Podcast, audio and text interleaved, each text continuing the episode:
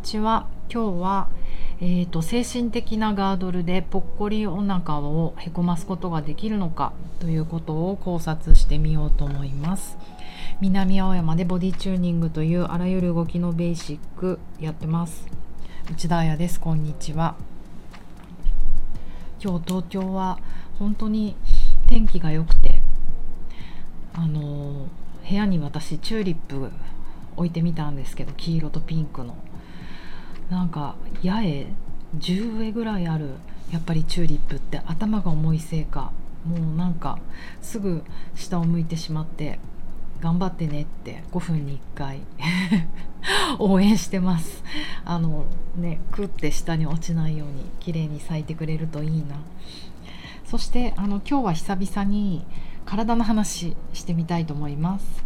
えっとですねぽっこりお腹って言葉ってなんかすごい引っかかるみたいで一般の皆さん。ねやっぱりどれだけの人が気にしているかっていうことですよね。もうそれがもはや私たちのガードルになっている。なぜならぽっこりお腹は嫌だって思ってるわけでしょ？だからこの精神的ガードルで笑ったらお腹がポコッと出ちゃうかも。ちょっと油断したらお腹がぽっこりしちゃうかも。でなんかもう思ってね女の子は、まあ、最近は男子もか何十年も生きてるんだと思いますよね。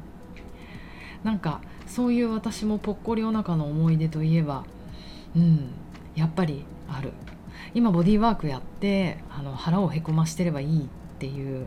あの考えはもうないんですね。それはあのこれから説明しますけど。でもやっぱり幼少時に刷り込まれた かわいそすぎる。そういうあの経験がもうあるんだよね。それは何かというと子どもの時に私クラシックバレエをやっていてでえっ、とでもね5歳からなんですよ。でやっぱりまあうちの母がずっとあのバレエの先生だったのであんまり小さい時からやるのは嫌だしできることならあんまりやってほしくないって母は思ってたみたいで私に。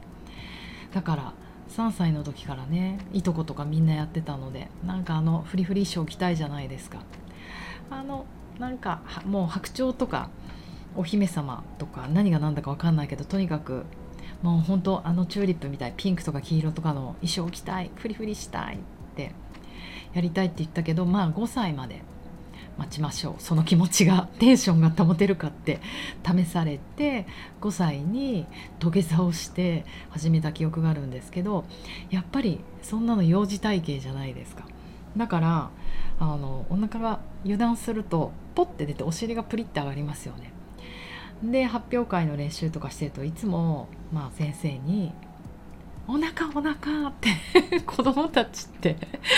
かわいそうだよね。お腹お腹って言われてクッて持ち上げるっていうまさにねなんかの広告みたいですよね。ビフォーアフターの。クッて持ち上げてお腹を なんかへこました風に見せてるって。まあ要は姿勢をねニュートラルにしてるだけなんですけどね。それはでも大丈夫だった気がする。刷り込まれてないです。なぜなら私の中で別にお腹がぽっこりしてることが恥ずかしいっていうあのそういう意識がなかったから小さい時は。なんか言われたからやるかぐらいのいいねピュアって。だけどやっぱりそっから高校3年生まで高校3年生、まあ、大学生かなぐらいまでバレエやってたんですけどその大人になるとやっぱりこのチュチュっていう衣装を着てチュチュって分かります？あの360度のよあの腰のところからスカートがプワーってあの白鳥とかがあ白鳥も長いスカートあるよね。ドン・キホーテとかお姫様とか、うん、パーってこう放射状になってるスカートでもうバレリーナの典型的なやつです。でウエストの部分ってものすごいあれほんとコルセットなんですよ。だから背中でホックでギュッギュッギュッってこう引っ掛けて止めるやつなんですけどやっぱり私高校生の時って今より1 0キロぐらい太ってたんで高校3年生マックス高2か。だからもうなんかその採寸した時の2ヶ月後ぐらいに発表会の服ができてくるけどその時に着れなくなっちゃうぐらい激しい成長を遂げていたのでもうあの時になんかねすごい息を止めていつもうわーって。だからお母さんに採寸の時はそんなへこますなんて言われてるんだけどもう、えー、痩せたくて痩せたくてしょうがない時代だから採寸の時から張り切って「私ウエスト58だった」とか「そんなけない60だった」とか言いたいからへこましてで本当の衣装ができた時にもう死ぬほど焦るっていう。ハードなね高校生活を送っていたのでうんなんかだからやっぱりお腹を固めてしまう癖って今でもあるんですけどあの、うん、そこから来てるなって思いますね。うん、リラックスしていい時になんかお腹ふって緩ませられない時とか緊張してる時間が長いとそのお腹がグッと入った時代状況が長くなってなんか夜寝てる時もお腹硬くなっちゃうのはあれだなって思います。ね皆さんも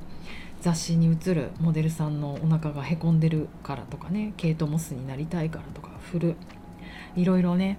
あのその精神的なガードルっていうのを誰かに太ってるって言われたくないとか細いウエストくくびれたとか言われたいってことで精神的ガードルをみんな持ってこのね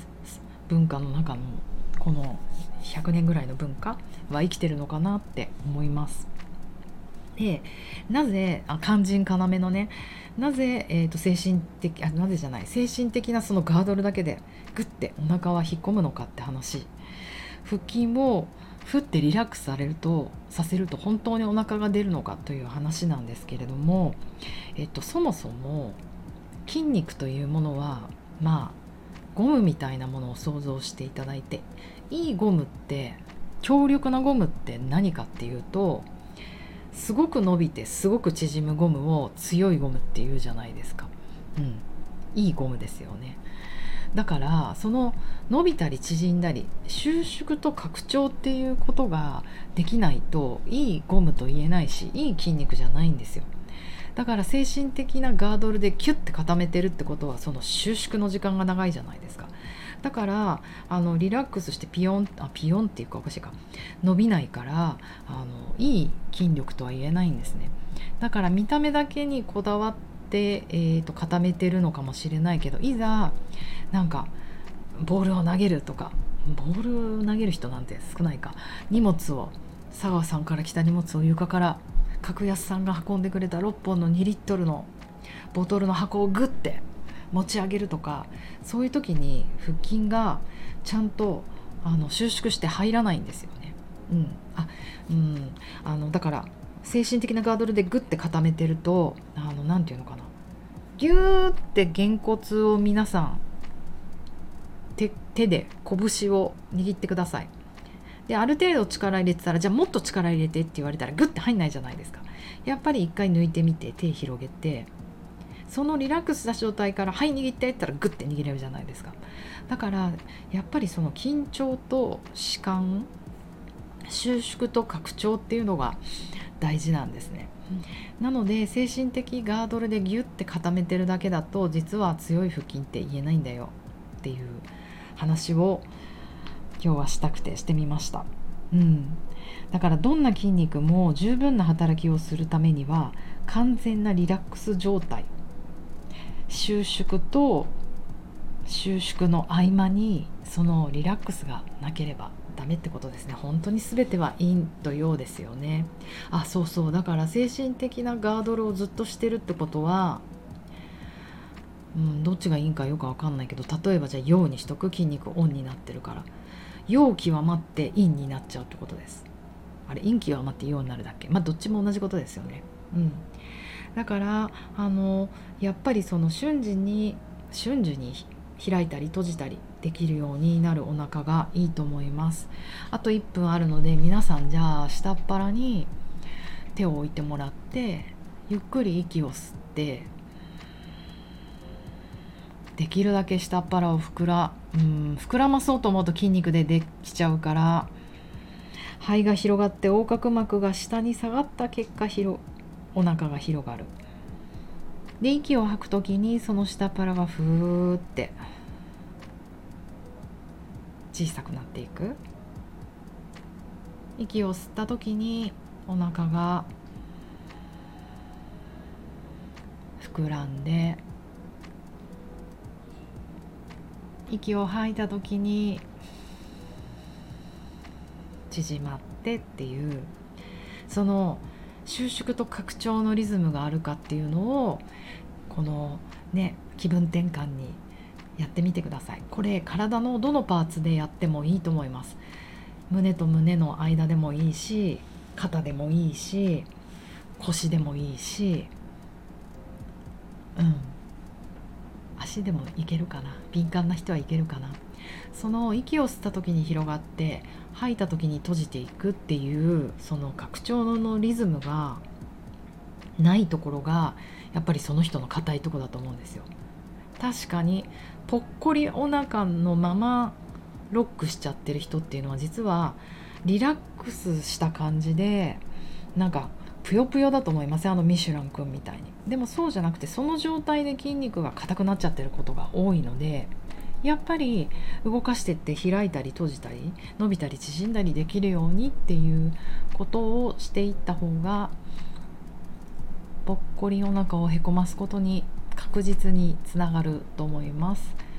今日はそんなお腹の話をしてみました。ではあの皆様良い午後また明日。じゃあねお知らせを忘れてました、えーと、私が働くあざやまアパートメント南青山にありますスタジオでは2月14日までパーソナルトレーニングキャンペーンやってます。入会金がフリーなので、えーと、体験したい人ぜひぜひいらしてください。あと,、えーと私が講師を務める集中コースが3月5日から3日間あります。こちらは触れるモジュールといったものなんですがまた詳細ラジオでお話しするかと思いますが気になる人は、えー、ボディチューニング協会のホームページチェックしてもらってぜひぜひお問い合わせ申し込みお願いします。お待ちしてます。